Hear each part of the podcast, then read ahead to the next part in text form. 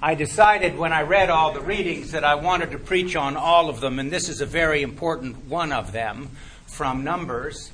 And we have a reading from the letter to the Ephesians, and then we have the reading from John's Gospel that contains within it um, something that you see uh, at every football stadium or uh, baseball stadium or sports event often, uh, which is the gospel in a nutshell. John 3:16. So we'll talk a little bit about that and some other aspects of John's gospel.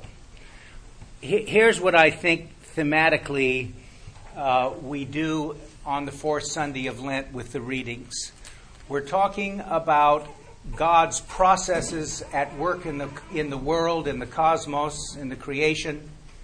And the reading from Numbers is going to be about the presence of God and understanding some clarity about the relationship of cause and effect, and how you and I may understand cause and effect in a little bit less uh, precise way, and that's to be understood.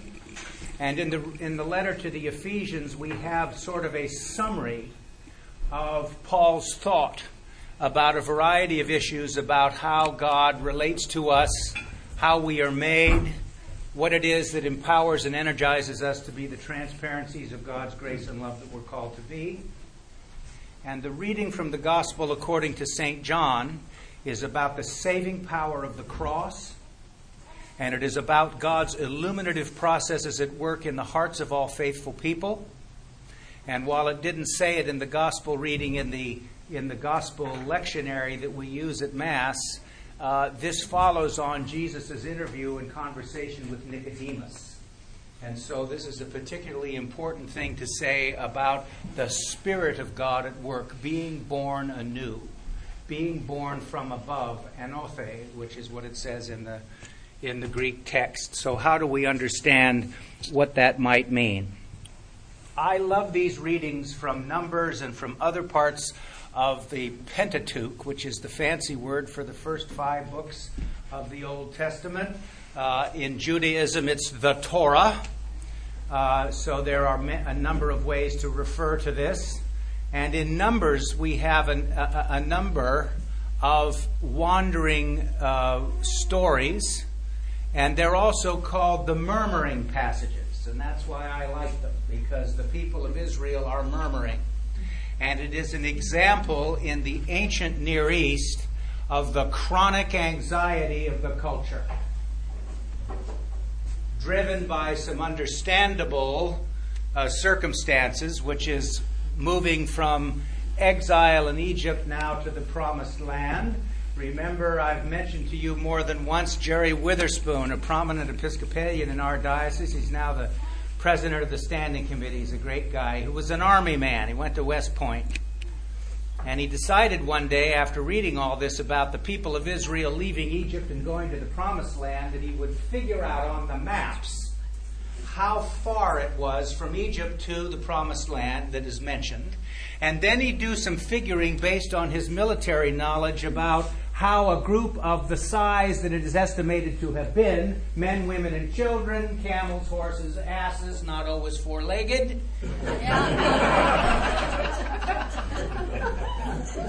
and people moving in this direction. How long would it take to march this gang from Egypt to the Promised Land? And he computed, based on what military people would try to figure out, about three weeks. so this means that we have a question to ask ourselves about 40 years wandering in the wilderness, don't we? And how come that is so?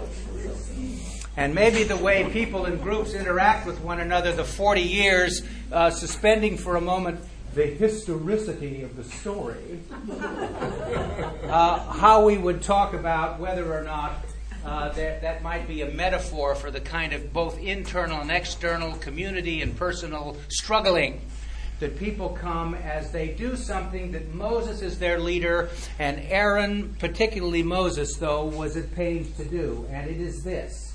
Whenever you read these passages, this is very important. Moses always attempts to defocus the people of Israel from their looking at their past through rose colored glasses the place of remembered good times and refocusing them to the future, where they will receive a new self definition and a new understanding of what it means to be the people of God and what their vocation is going to be in the world. But today we have some things that maybe raised when you heard that reading uh, some some flags. At least they do for me. Uh, first of all, we have a classic case of triangulation, don't we? We got Moses and God and the people of Israel in a triangle, and the people of Israel are murmuring or complaining because they're out there. They don't like the food. There's no water. There's no food in this particular location and they're very worried about themselves, clearly, and they also have uh, uh, want to do something that is symptomatic of chronic groups, and that is blame displacement. Okay? You and I live in a culture where blame displacement is one of the things. You know, we've had a terrible situation in our financial world, haven't we? And all of the news media is trying to figure out who to blame. And the truth of the matter is, there's plenty of blame to go around? But people think they feel better and receive some species of symptom relief if they can focus the blame in some direction. And most importantly, get the blame off of themselves in any way, right? Wouldn't that be the thing you'd want to do to sort of get that away from you? So, because of the complaining, it says here that God sent poisonous snakes among the people. And they bit them. And they died, a lot of people. And so after a little bit of this, the people begin to think, oh no, what have we, what, how have we offended God? So they go to Moses and they say, We've sinned against God and we've sinned against you by this complaining, and we need some relief here. So Moses sets up an image of a serpent and tells them that if they look at the serpent, they will not suffer from the bites. If they get bit, they won't be, they won't die. Now, there's a whole lot of things in this, isn't there? There's what about the Decalogue, which comes before the book of Numbers, saying you're not supposed to make any graven images right? We have some biblical evidence in 2 Kings that King Hezekiah in chapter 18 busted up this image, which had still been in the possession of the people and was now being, offerings were being made to it. So it, it, it was a relic that had been kept, and now superstitious practices had attached to the use of this thing. Right? Now, in the ancient wandering nomadic peoples and in some biblical interpretation, you could say, This is the God we believe in, one who, if you complain against him, he will punish you. So that may be the point of the story. It may be that we're thinking that the direct relationship of cause and effect is your complaining and the serpents biting you and some of you dying.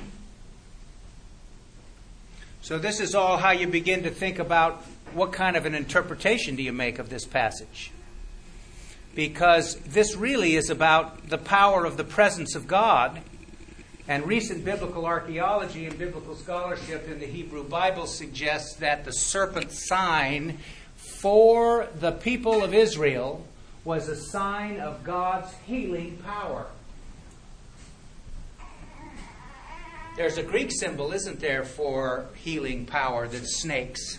It's the doctor's symbol. I think it's what's it called? Yeah. So I suspect in the ancient world this was something that was operating there to some degree. And so maybe the point that the writer of the book of Numbers is making is that God's default position is to heal through some complex arrangement at this particular point between this sign and between a change in behavior on the part of the people of Israel. Maybe a little less blame displacement and the taking on of some personal responsibility. And once that begins to happen, uh, the healing power of God is at work, and the people of Israel become refocused now as they move forward. So we would read this in the season of Lent mainly to focus on the presence of God and the healing power of God as the way we understand this, particularly in a season when we're doing some self reflection about our behavior, both in a community sense and in a personal sense, and we're thinking about how we make forward movement and acknowledge God's presence, God's unconditional acceptance, love, and forgiveness. When I was in seminary and subsequent, I would say that the, the majority of New Testament scholars uh, would tell you that Ephesians is not Pauline. That is to say, Paul did not write this epistle. That it was written by one of his associates after Paul died. And who cares? But it is important because it gives us some insight into how the heirs of Paul, H I E R S, of Paul, understood his teaching and the high points of what it is he was saying about God's way with us, how he understands God's redemptive work in the world, and what is our responsibility as we move forward, uh, trying and wanting to be or yearning in some way to be the transparencies and reflections of God's grace and love that we're called to be. I read a recent article in a in a you know one of these don't get one journals you know uh, New Testament studies, and there are some now who are suggesting that Ephesians was a cover letter to the authentic epistles of Paul. And the reason is, is the case, I've, I've mentioned this to you before, I might as well say that. How come you would even suggest that he didn't write this? Well, because his the style of the writing, the words that are used, the method of introduction, all of those things are completely different than the authentic Pauline letters. He begins sentences often with a Greek preposition, oh, un, you know, you know, da da, you know, da da. Years ago, when I was began my ministry and taught in the school down at St. Michael's, uh, the kids then would everybody would begin a sentence with okay, da da, right? Okay, da right? That's like, you know, that's so not true.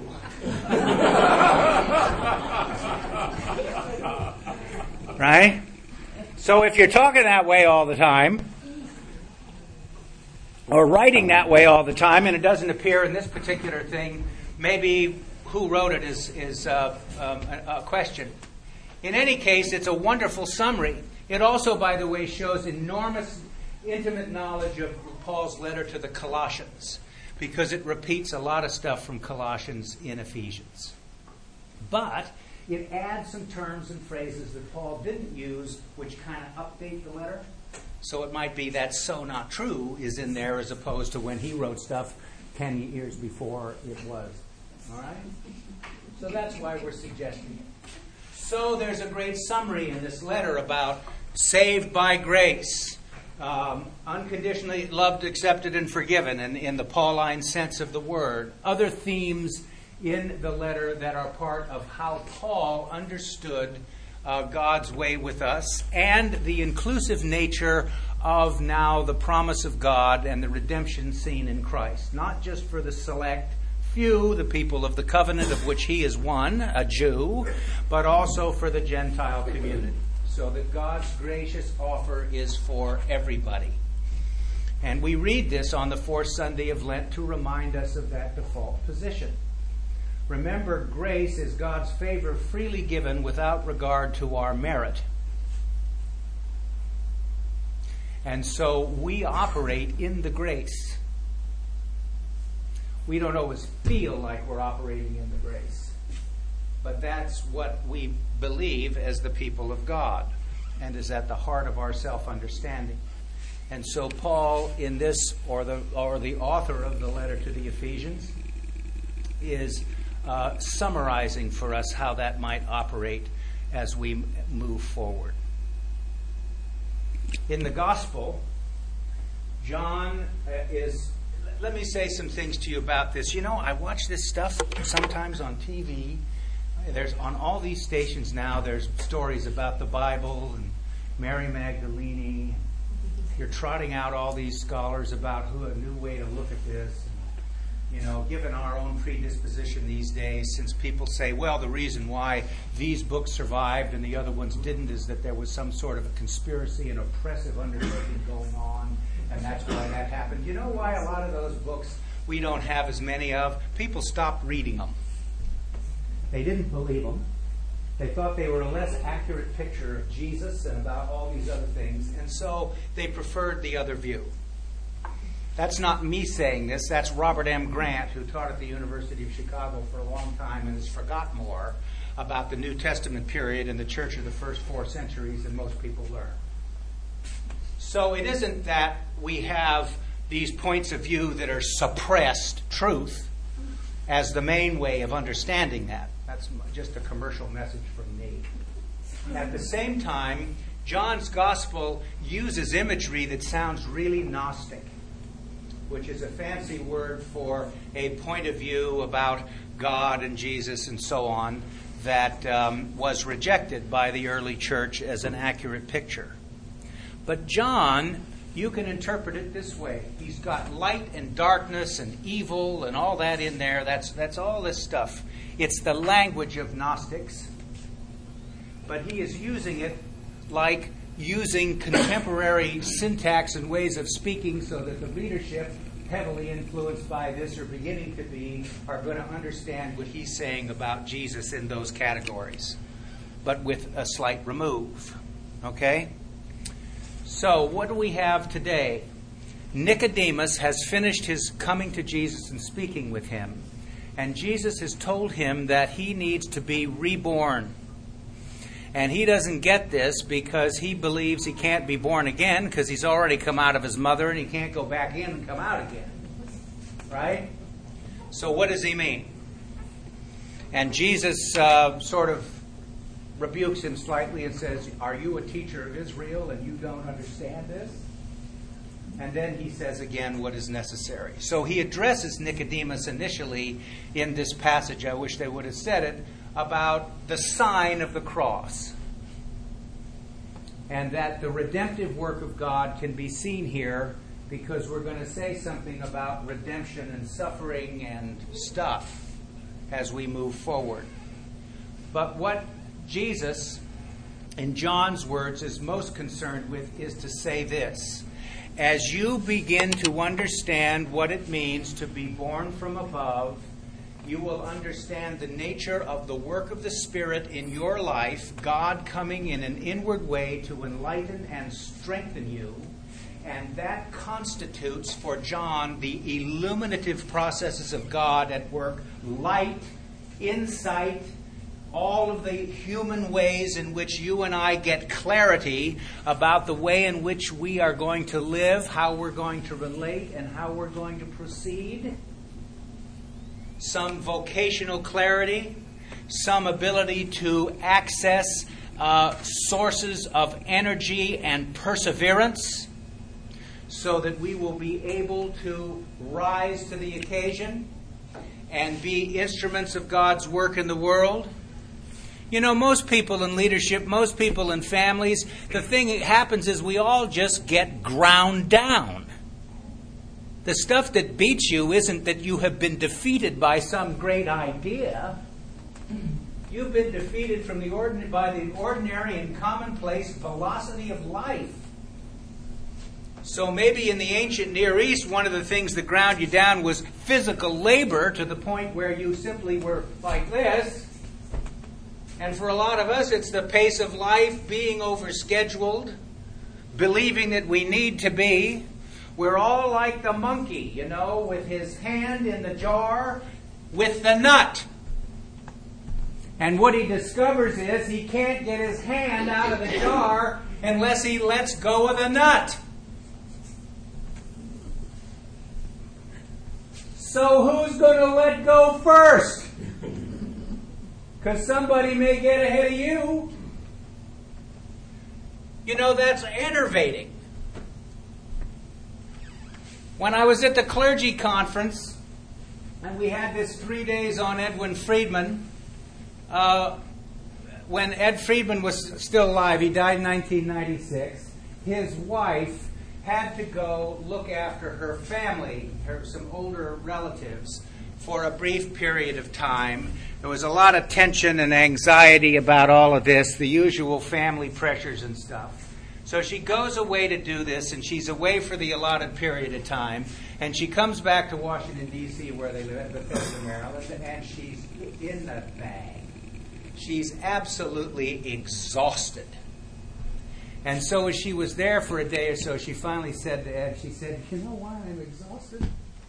It isn't all the work I was doing to look after whoever it was, it was the energy that I put in remaining non anxious. so, kindly old Father Breuer is talking to you all the time about the non anxious presence.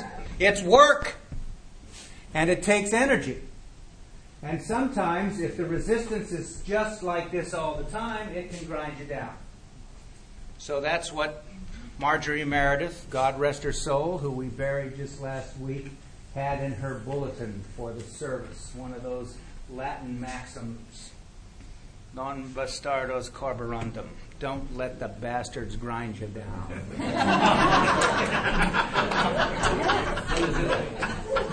right? Well, in my time, we had a sweatshirt. We all wore the sweatshirt from Nashotah, no illegitamos contrary vos, which is don't let the bastards grind you down. Yeah. So that's, the, that's what we had, right?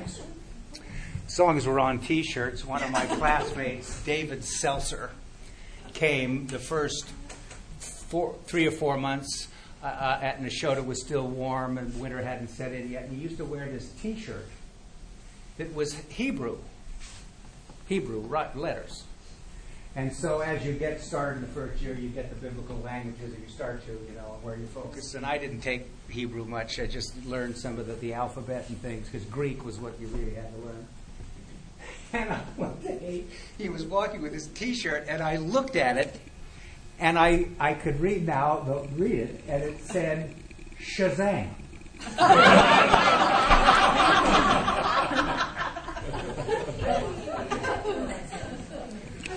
Why did I mention that? Because when we speak about God's illuminative processes, one of the things that we learn from God is that having a sense of humor and playfulness is a very good way to help you cope with these pressures. And so Jesus is speaking in the categories of the Gnostic to some degree through John's Gospel that we see darkness, lack of clarity, cloudy, uh, uh, faulty thinking, illuminated by God coming in an inward way to enlighten and strengthen you. This is not because you had a, a religious bolt or thought where you